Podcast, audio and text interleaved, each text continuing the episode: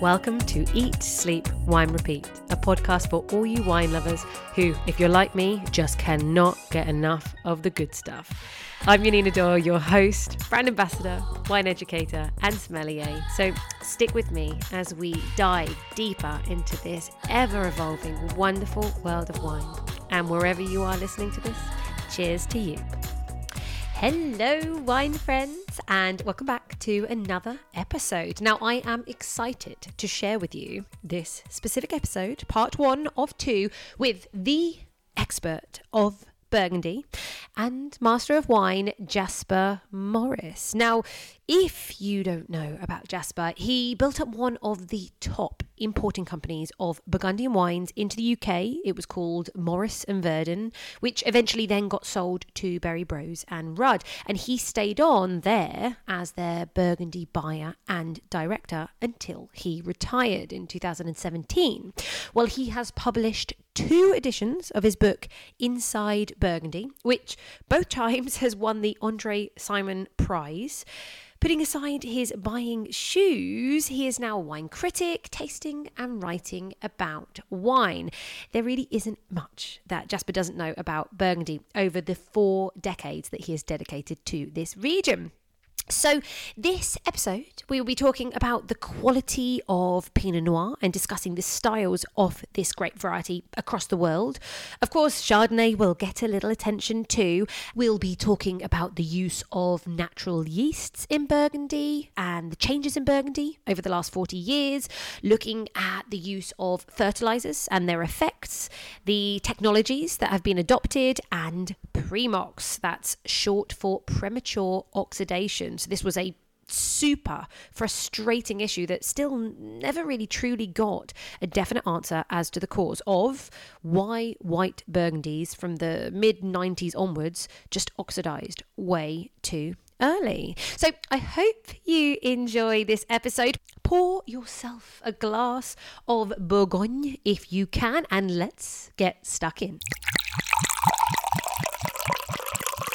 Jasper, may I thank you for coming on because you really are a bit of a, can I say, king of Burgundy?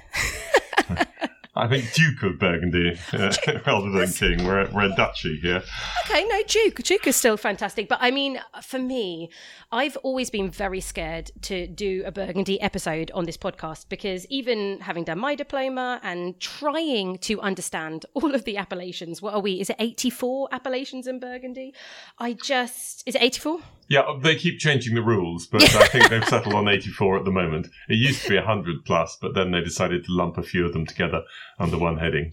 Well, yeah, whenever you look anywhere, people say more than 80. And I think that's probably the safest thing to say, isn't it? There's more than 80 appellations. Um, and so for me, I'm like, gosh, where does somebody start? And it's so confusing. And you really, having spent four decades now, understanding Burgundy, I think you are the person that we need to ask. So thank you for coming on to hopefully tackle some questions that I have for you. Great. Um, shall we take it back though, just so people can understand how you fell into Burgundy? So I, I believe, am I right, that your love of wine is actually uh, owed to your sister at university?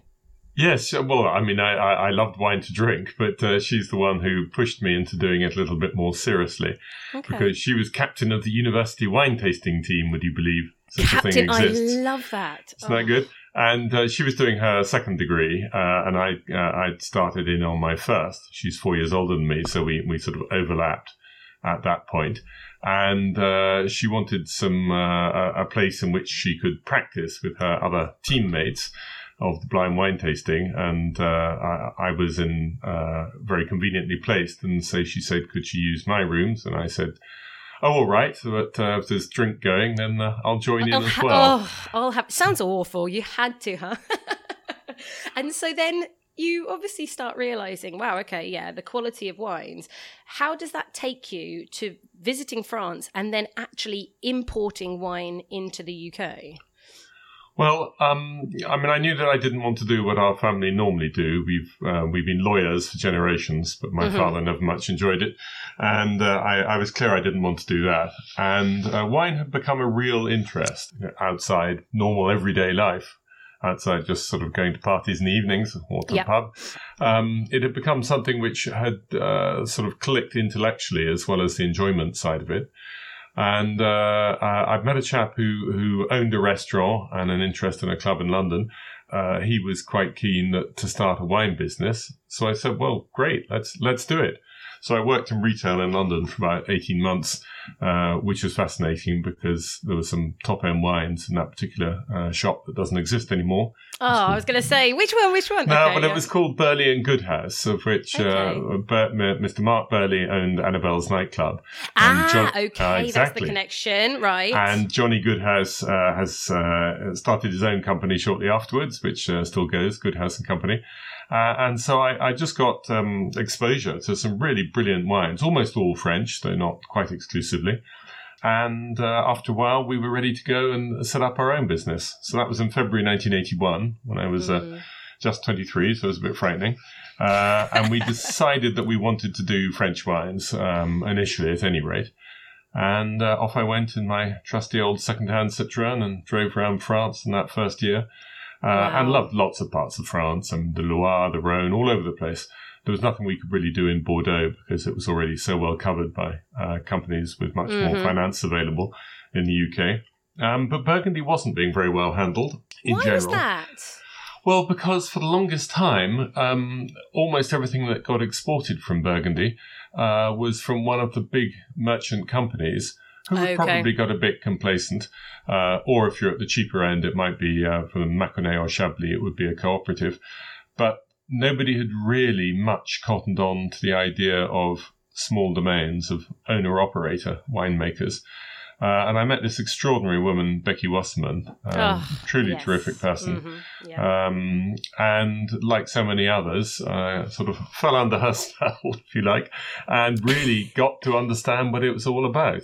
Mhm. And um, I mean, she had a business. The business continues now without her. Um, Yes. But she had this business um, of uh, selling to overseas markets, particularly the USA, but others too, uh, the wines from these small producers. And she has been uh, invaluable uh, as a help to uh, people like me, originally importers, to journalists, critics, and indeed to the producers themselves. So uh, I was fortunate to meet her on my first trip in uh, December 1981, and uh, I've never sort of really looked back. And she introduced me to all sorts of growers in Burgundy who had such a passion for what they were doing. It wasn't the question of the commerce, you know, how much wine do you want to buy, and they weren't just sort of rural farmers who happened to be working with grapes rather than another crop. But there were people who were just totally dedicated to what they were doing and fascinated by the difference between the same grape in different vineyard sites. Uh, and so it, uh, I really cottoned on to that. I love it. So, why is it that Burgundy was so alluring for you when you think that you went to Loire and that's quite, again, a bit more rural compared to, say, Bordeaux? Why, why Burgundy?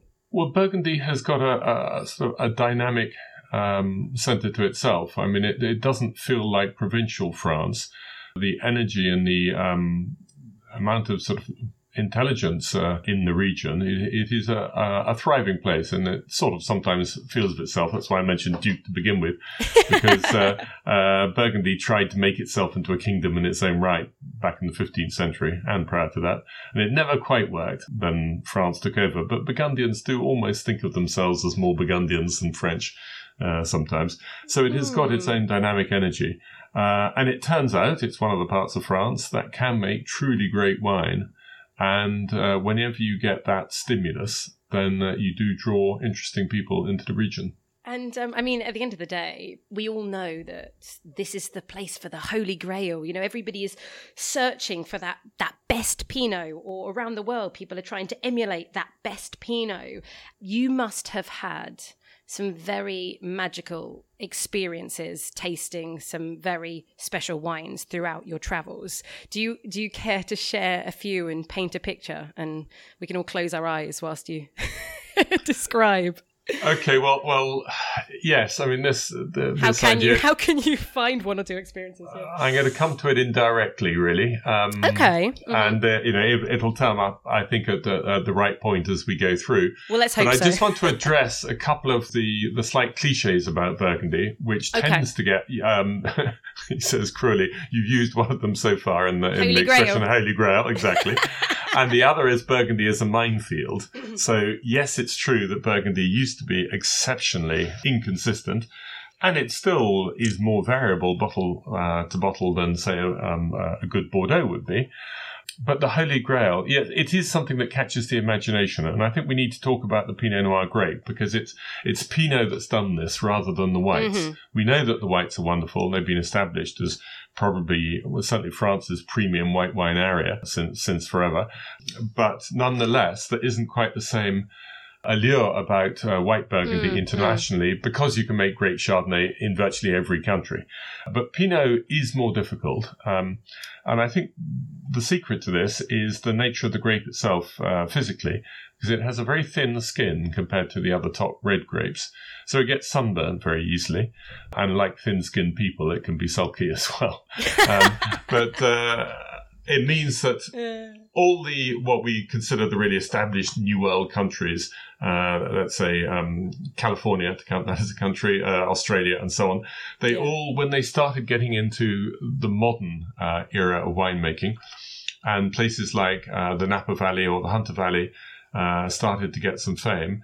Pinot was one of the grapes they planted, and then discovered it, it doesn't really work because the climate wasn't right. Possibly not the soil either, but certainly not the climate. And so Pinot since then has, has disappeared off to different parts of California, Oregon, New Zealand, different parts of Australia, etc., etc. But the first places that got planted up uh, didn't quite work.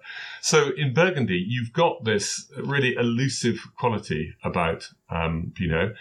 It's a grape which is really based around the balance between the fruit of the Pinot Noir and uh, acidity, whereas we tend to talk about most red wines in terms of their tannic structure. Mm. And sure, tannins exist and are important, particularly if they're out of balance, uh, but it's much more a fruit acid balance. And the thing that makes Pinot so magical, I think, is the nature of the aroma, which again is a little bit elusive. It's not like um, it's something where you, someone goes by and you think, "Gosh, that person's uh, beautiful," but it's not seeing them front on. It's just out of the corner of your eye, and you turn your head and try and catch it, and it's probably moved on already. Uh-huh. Um, so uh, that that I think is, is part of it, uh, and the beauty of the aftertaste as well. Sure, the wine is delicious all the way through, but it's the uh, the front end and the back end which I think are particularly magical about Pinot, Mm. and it is that little bit more less consistent, shall we say.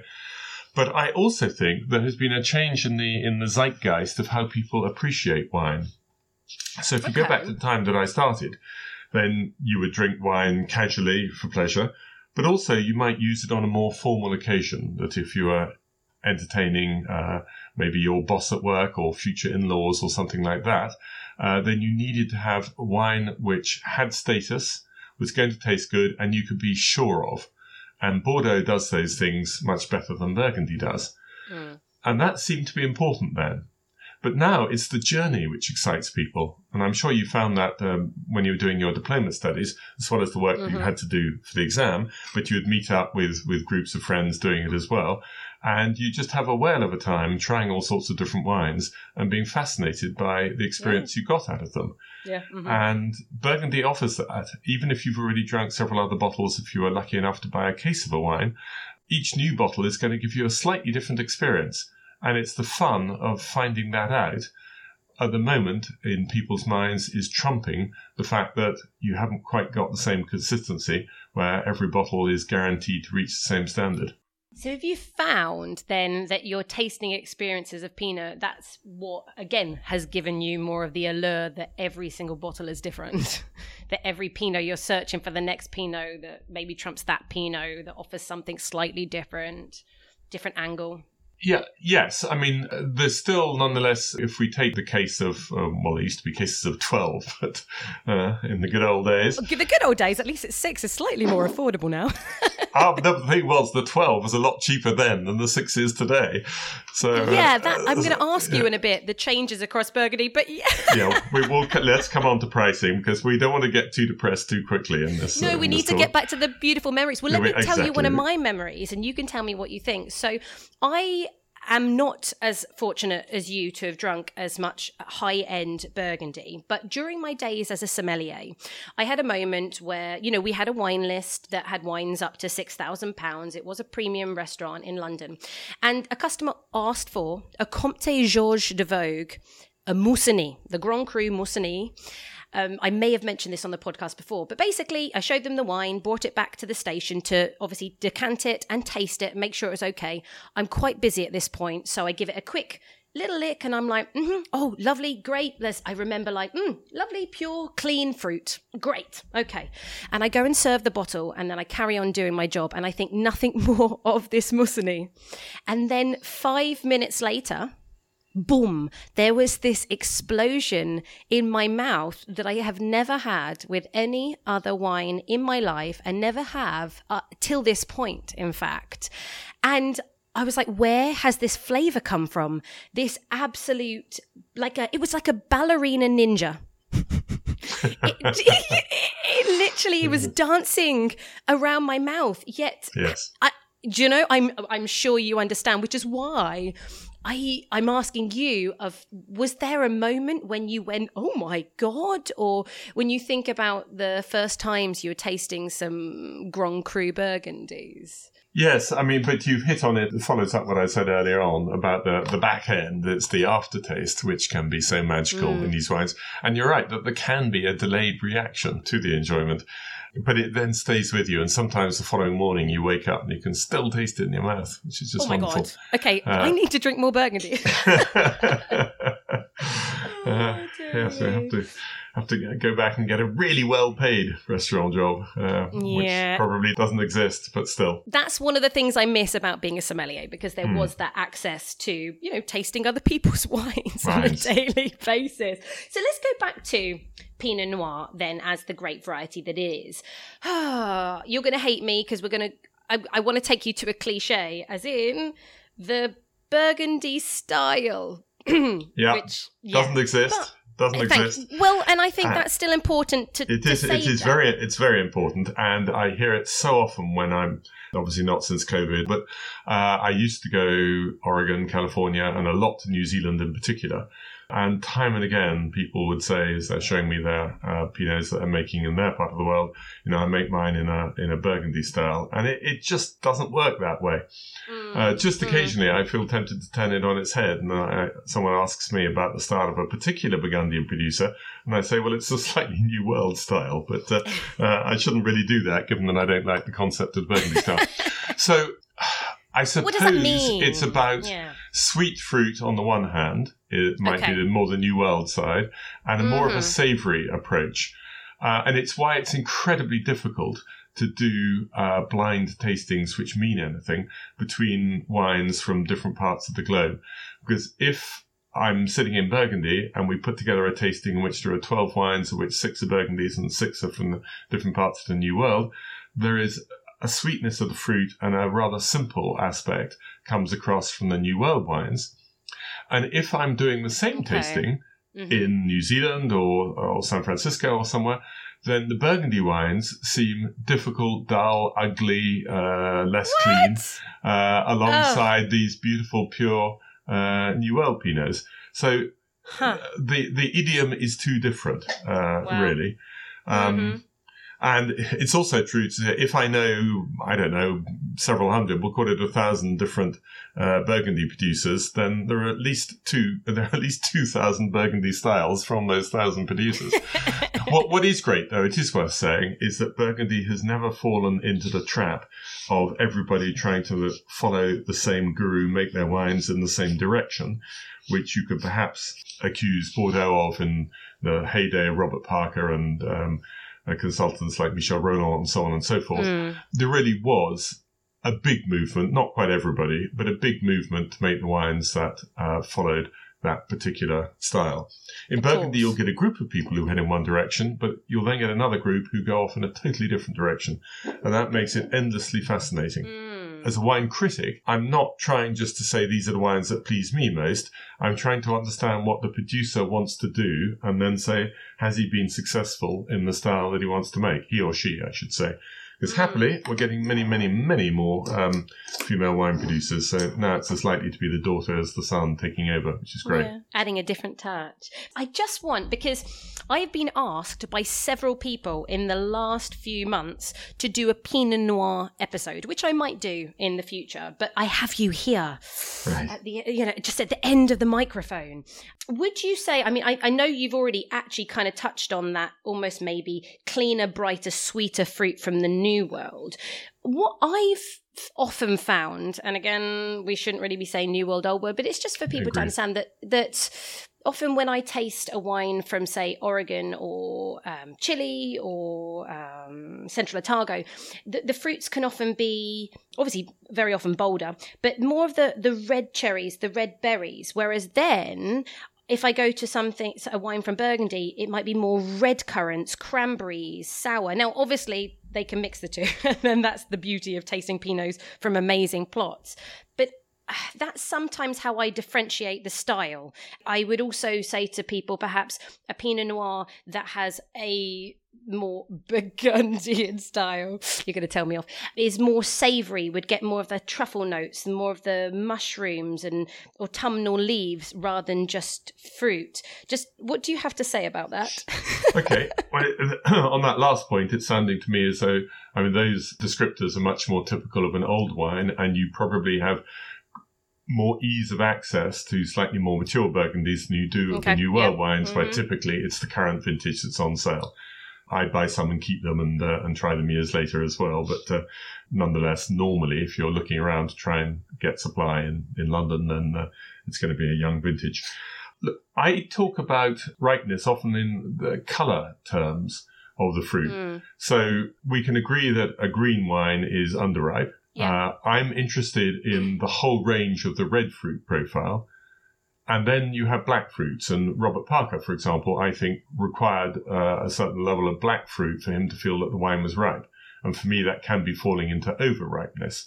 Mm, but then mm. if we go back to the in the middle, the red fruit, and I'm thrilled if there's a little thread of green in it or a little thread of black in it, I think those are the most complex wines.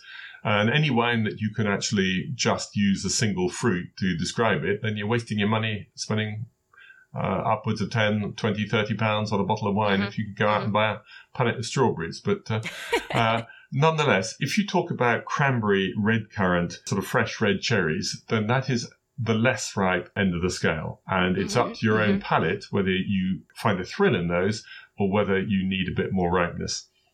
Then, as you start to go into darker cherries or plums or raspberries, then you tend to be getting towards a more classical ripeness. And if it gets into dark plums and definitely black cherries, then you're beginning to get um, fully ripe or possibly overripe, depending on where your palate is. I sometimes use the expression alpine strawberries, you know, those little oh. fraises des bois in French, mm-hmm. uh, when there's a wine that particularly pleases me because it's it's not just about the fruit, but it, but I, it's bringing to me an image of something which is really detailed and elegant and fine. And mm-hmm. that's often a descriptor that comes into my favourite Burgundies, I must admit. Well, fine boned is often a descriptor yes. as well for yes, very I, good. I love to use that. Yeah. yeah. Mm-hmm. Okay. Well, let's move across quickly to Chardonnay because bless Chardonnay, it deserves a little bit of attention as well. From you having tasted so much Chardonnay across the region, how would you talk about that to people who have no idea what to expect? Yes, our problem is that we've taken Chardonnay for granted and it, it's almost become synonymous with white wine to the extent that an American importer who was selling German wines was really struggling. Uh, he had a small sort of cult following, but uh, in the greater public, it just wasn't working at all. And uh, people come up to his stand at a tasting when he had all these sort of German and Alsace bottles, and they'd say, "Can I taste your Chardonnay?" And uh, instead of saying, sorry, we haven't got any Chardonnay, do you want to try this Riesling? When people would turn away, he said, I've got some wonderful ones. Now, try this wine. Don't you love it? And the important thing is, whenever you want to drink a really good Chardonnay, make sure it comes from this place called Riesling and it has Riesling on the label, and then you'll get the best results. Um, but Chardonnay is a chameleon because you can grow it anywhere in the world. Mm-hmm. Um, I sometimes suspect it's taken its name from uh, a chardon in French is a thistle, and sort of Chardonnay is like a weed that pops up absolutely everywhere. Um, oh. Uh, no, good weed, nice weed. Some weeds can be pretty. yes, exactly, yeah, yeah. yeah. So you can actually make it at fairly low alcohol at sort of 11 and a half, 12 degrees and maybe no oak and it's absolutely beautiful in a crisp style. Or it can, it works in California and Australia at 15%. And normally I really don't enjoy wines at that level of alcohol, but you can with Chardonnay. And then uh, oak sits well with that much richer style. And it's a gorgeous, sumptuous, incredibly long lasting uh, wine from uh, almost anywhere in the world. But it, it, what it doesn't have is its own natural flavor profile. Mm, So we talk yeah. of Sauvignon, you've got gooseberries. We talk of Gewürztraminer, and you've got lychees, and this grape has the, the, this, and another grape has that. But Chardonnay is quite neutral. It's about being full-bodied more than it is about having a flavor profile. Yeah. And yeah. then you can get the flavor through your winemaking. You can get it through the oak. You can get it through the fact there's more sunshine or less sunshine.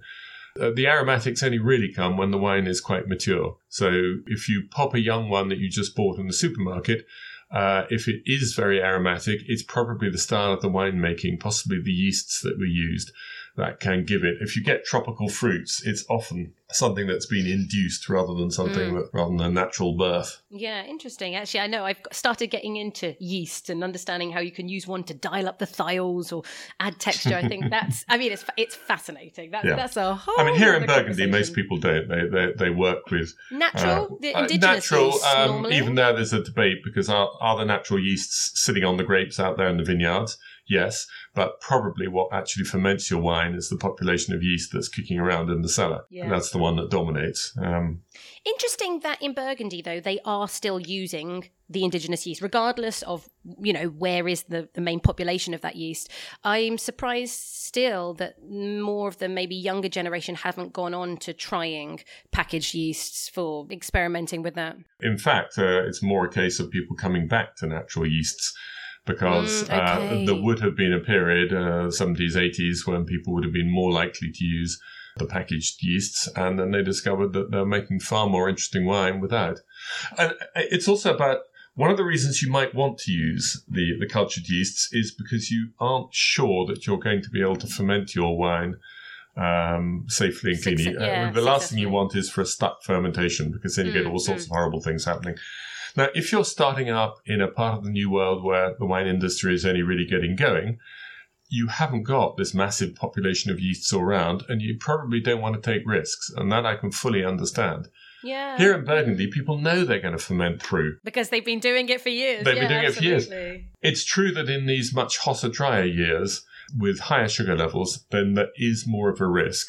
Ah, And yeah, nowadays, okay. people will probably have, you know, the option of a cultured yeast on hand. As soon as they can see that the natural yeasts are beginning to look a bit feeble and not quite doing it, then they'll intervene. And I think that makes sense too. Mm, okay. Now, interesting. You said that people have come back to natural yeasts if ever they were using a cultured yeast. Let's talk about those four decades that you have been tasting uh, Burgundian wine and visiting Burgundy. How has things changed? How has well, we could talk about pricing first, shall we? Um, no, we'll, we'll talk about pricing last because Okay, because it, okay. it's linked to the quality changes, and it's also it's also linked to um, technology and uh, ability to communicate. So if if we start, so it's still pretty old fashioned. When I first came out, in 1981, then it really was a question of going to see the not just the big four, but uh, there were there were more than that, but uh, a group of the major merchants. And as I say, I was lucky enough to be introduced to all these uh, exciting producers. The domain bottling idea existed really from the 20s and 30s, but was very small. You might have a couple of famous names in any given village, but not much more than that. And now, I, I mean, each year I go and taste with 40 or 50 different people in the village of Meursault, and I'm aware there's another 10 or 20 who might be equally good. and I just haven't had time to. So that's one village, and we're already Mhm. talking about, uh, you know, uh, 40 or 50 of them. Uh, uh, it- it's extraordinary. So at that point, when I came onto it, Burgundy was actually at a very low ebb because during the 70s, uh, we had really had the technological advances, which turned out to be the opposite of advances, of using loads and loads of chemical fertilizer and Oh, God, loads and loads of weed killers um, and every other form of pesticide, herbicide, insecticide, etc. Yeah. Uh, which did seem, in viticulture as in other industries, it seemed to be an obvious step forward, and only a very few people resisted. And you Seemed can good at the understand why. it, it, it did seem to be, but what happened was that the things that you're putting into the vineyard, particularly the fertilizers, were unbalancing the um, balance, the acid balance of the vineyards, which then Mm. transfers through to the grapes, which means you're getting grapes with much lower acidity, which means that you are a much higher risk of bacterial spoilage. And it's probably, all, I'm, I'm sure it's true also that all these things were stripping out the potential for the most interesting flavors. So obviously you try something like that and it takes a while before it's really clear that you've made a full step. And that became recognized in the 1980s.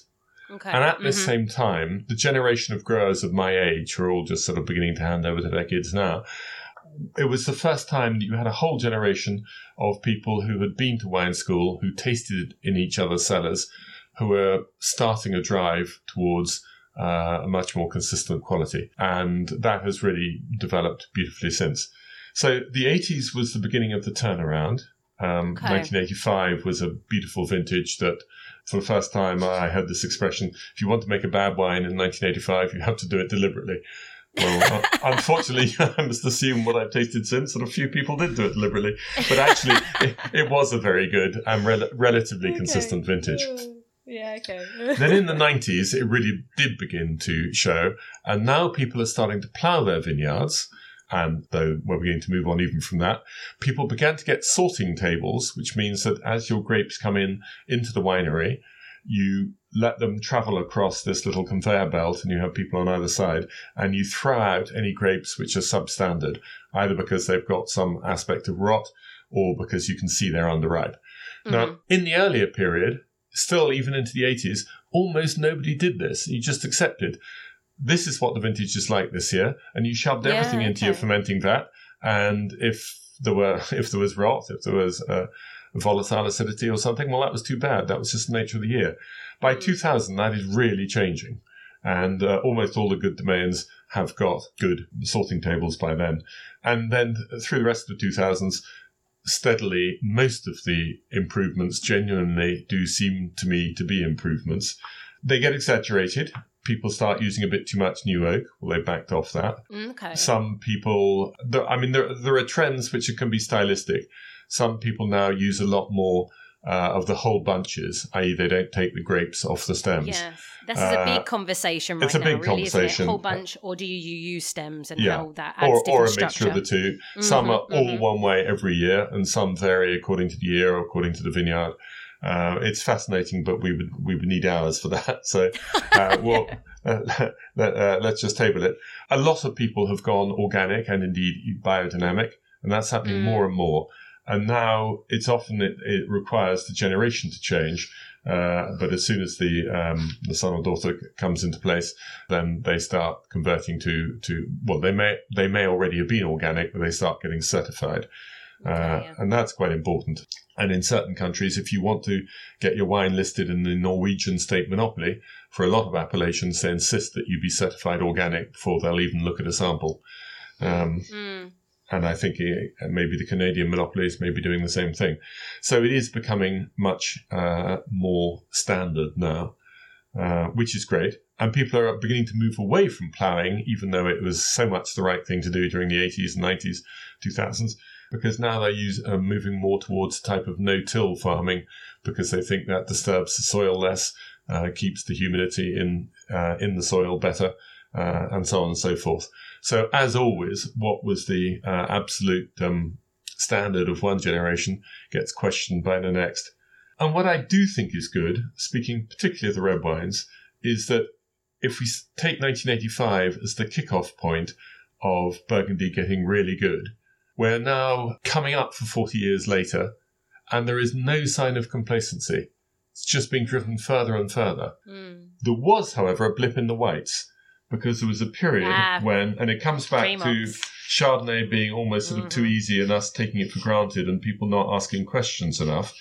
And though it, it would seem natural when things go wrong to blame the producers first, But I also think we should blame the importers, including myself at that time, and the wine critics, including myself now, um, uh, because we weren't questioning it until things started to go wrong. And the thing that went wrong was the bottles started, uh, the wine started oxidizing Yeah. uh, in bottle long before they should have reached their sell by date. Mhm. And you can date that back to the 1996 vintage. And it's weird that everything fell off a cliff quite so quickly. And again, it's a subject we could talk about for hours, so I won't go into it in too much Well, detail. yeah. For everyone, the conclusion we still don't know exactly why that happened, right? We still don't know exactly why that happened, but clearly you can stop it happening in terms of improving the closures on your bottles, which is why a lot of people have gone Mm, away from mhm. natural cork.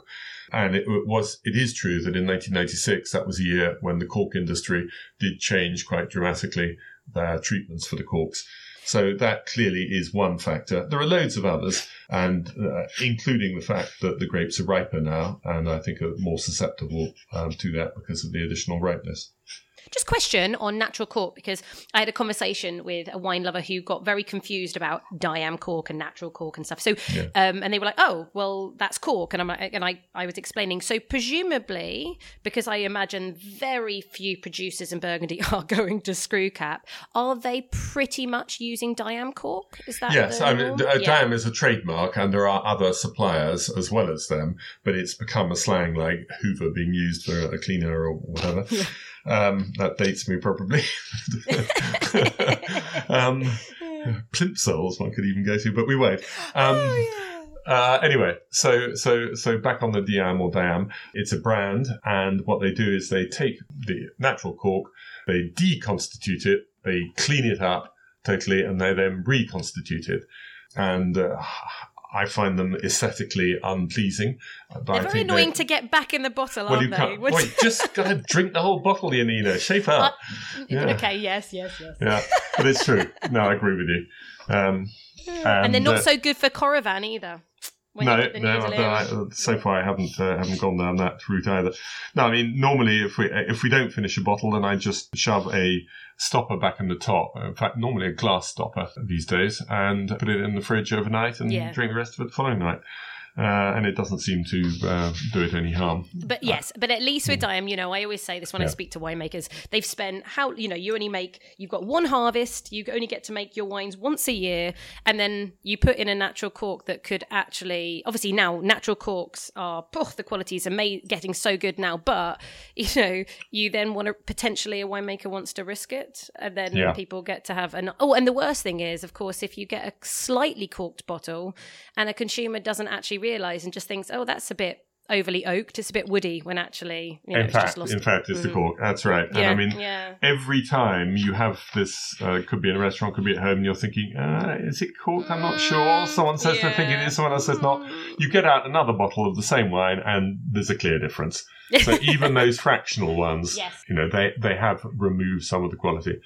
Uh, but you're right, the corks are a lot better, um, and a lot of people now are moving to waxing instead of using capsules, which I think there is a generation of wax which is a lot more interesting now than used to be the case when Okay. you was a sommelier. If you had a wax, you would hate it because you get wax all over well, the, the tablecloth. quality wasn't. Yeah, some waxes were a lot better, and you could take Yeah. the whole thing off in one. But the majority, yeah, created an absolute Yeah. state all over the table.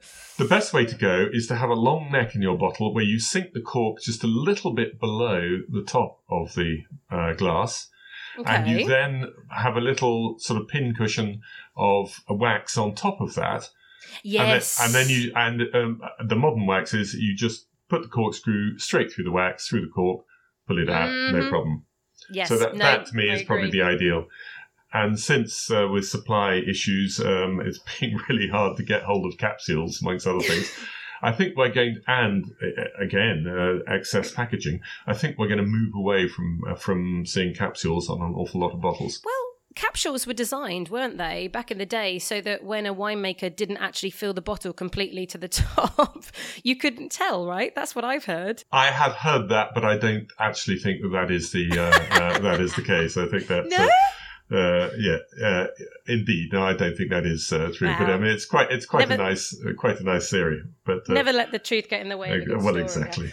Yeah. So now, when you started in Burgundy, I've spoken to people that 40 years ago, they were students.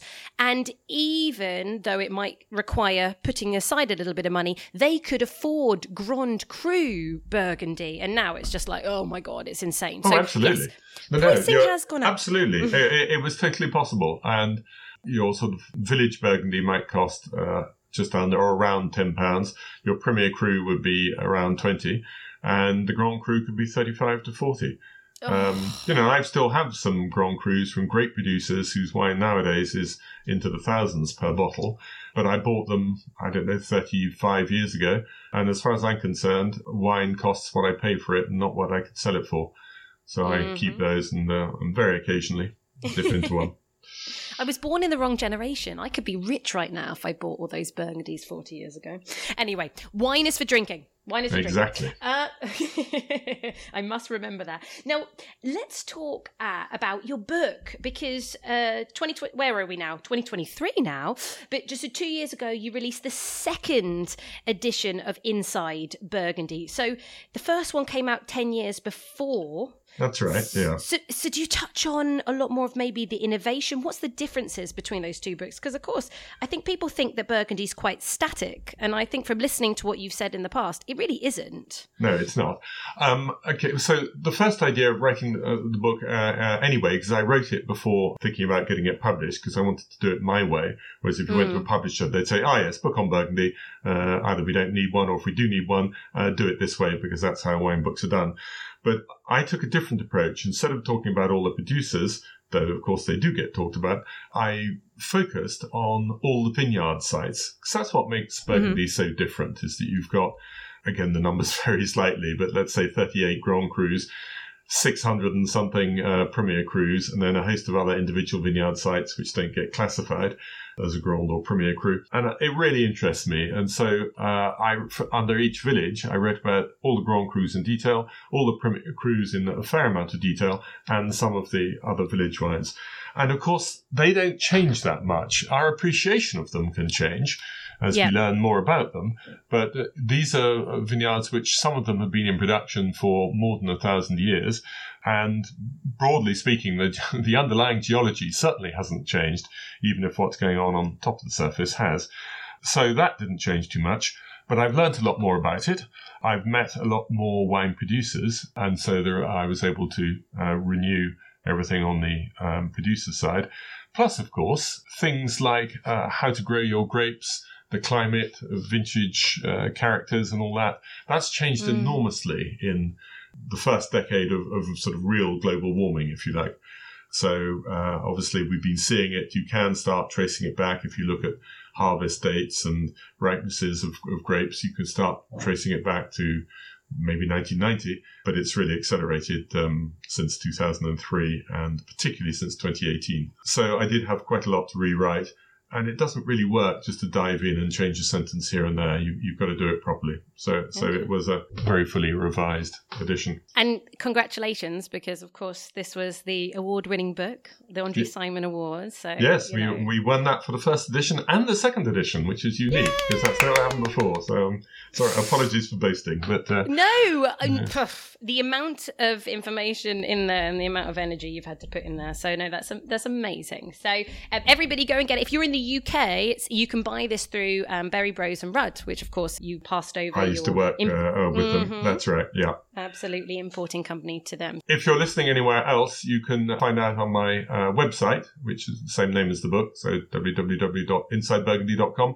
That um, will lead you to a stockist in your part of the world. Yeah, and there was plenty of them, isn't there? But you know, I was looking at the Berry Bros and Rudd website. It's out of stock at the moment, or at least I don't know if they've changed it. But you used to be able to buy the book, which I thought was this is an amazing birthday gift for anybody. It's the book with four bottles of Burgundy, and that at the moment online says it's out of stock. That, that might have been a sort of a Christmas pack they put together. Oh, they need to do it again. For the book itself, you should be able to. Yes, Um, no, the book is there. You should be able to find it, yeah. Yeah. Oh, go and tell them what an amazing birthday gift for anybody who's a real wine lover to get your book and then four burgundies. I think that's a really clever gift. So I saw that and I thought, mm, I'll probably see them next week. yeah, Coming, coming to London, and I'll mention it. If they're going to get us excited, you know, live up to expectation. Come on, Berry Bros.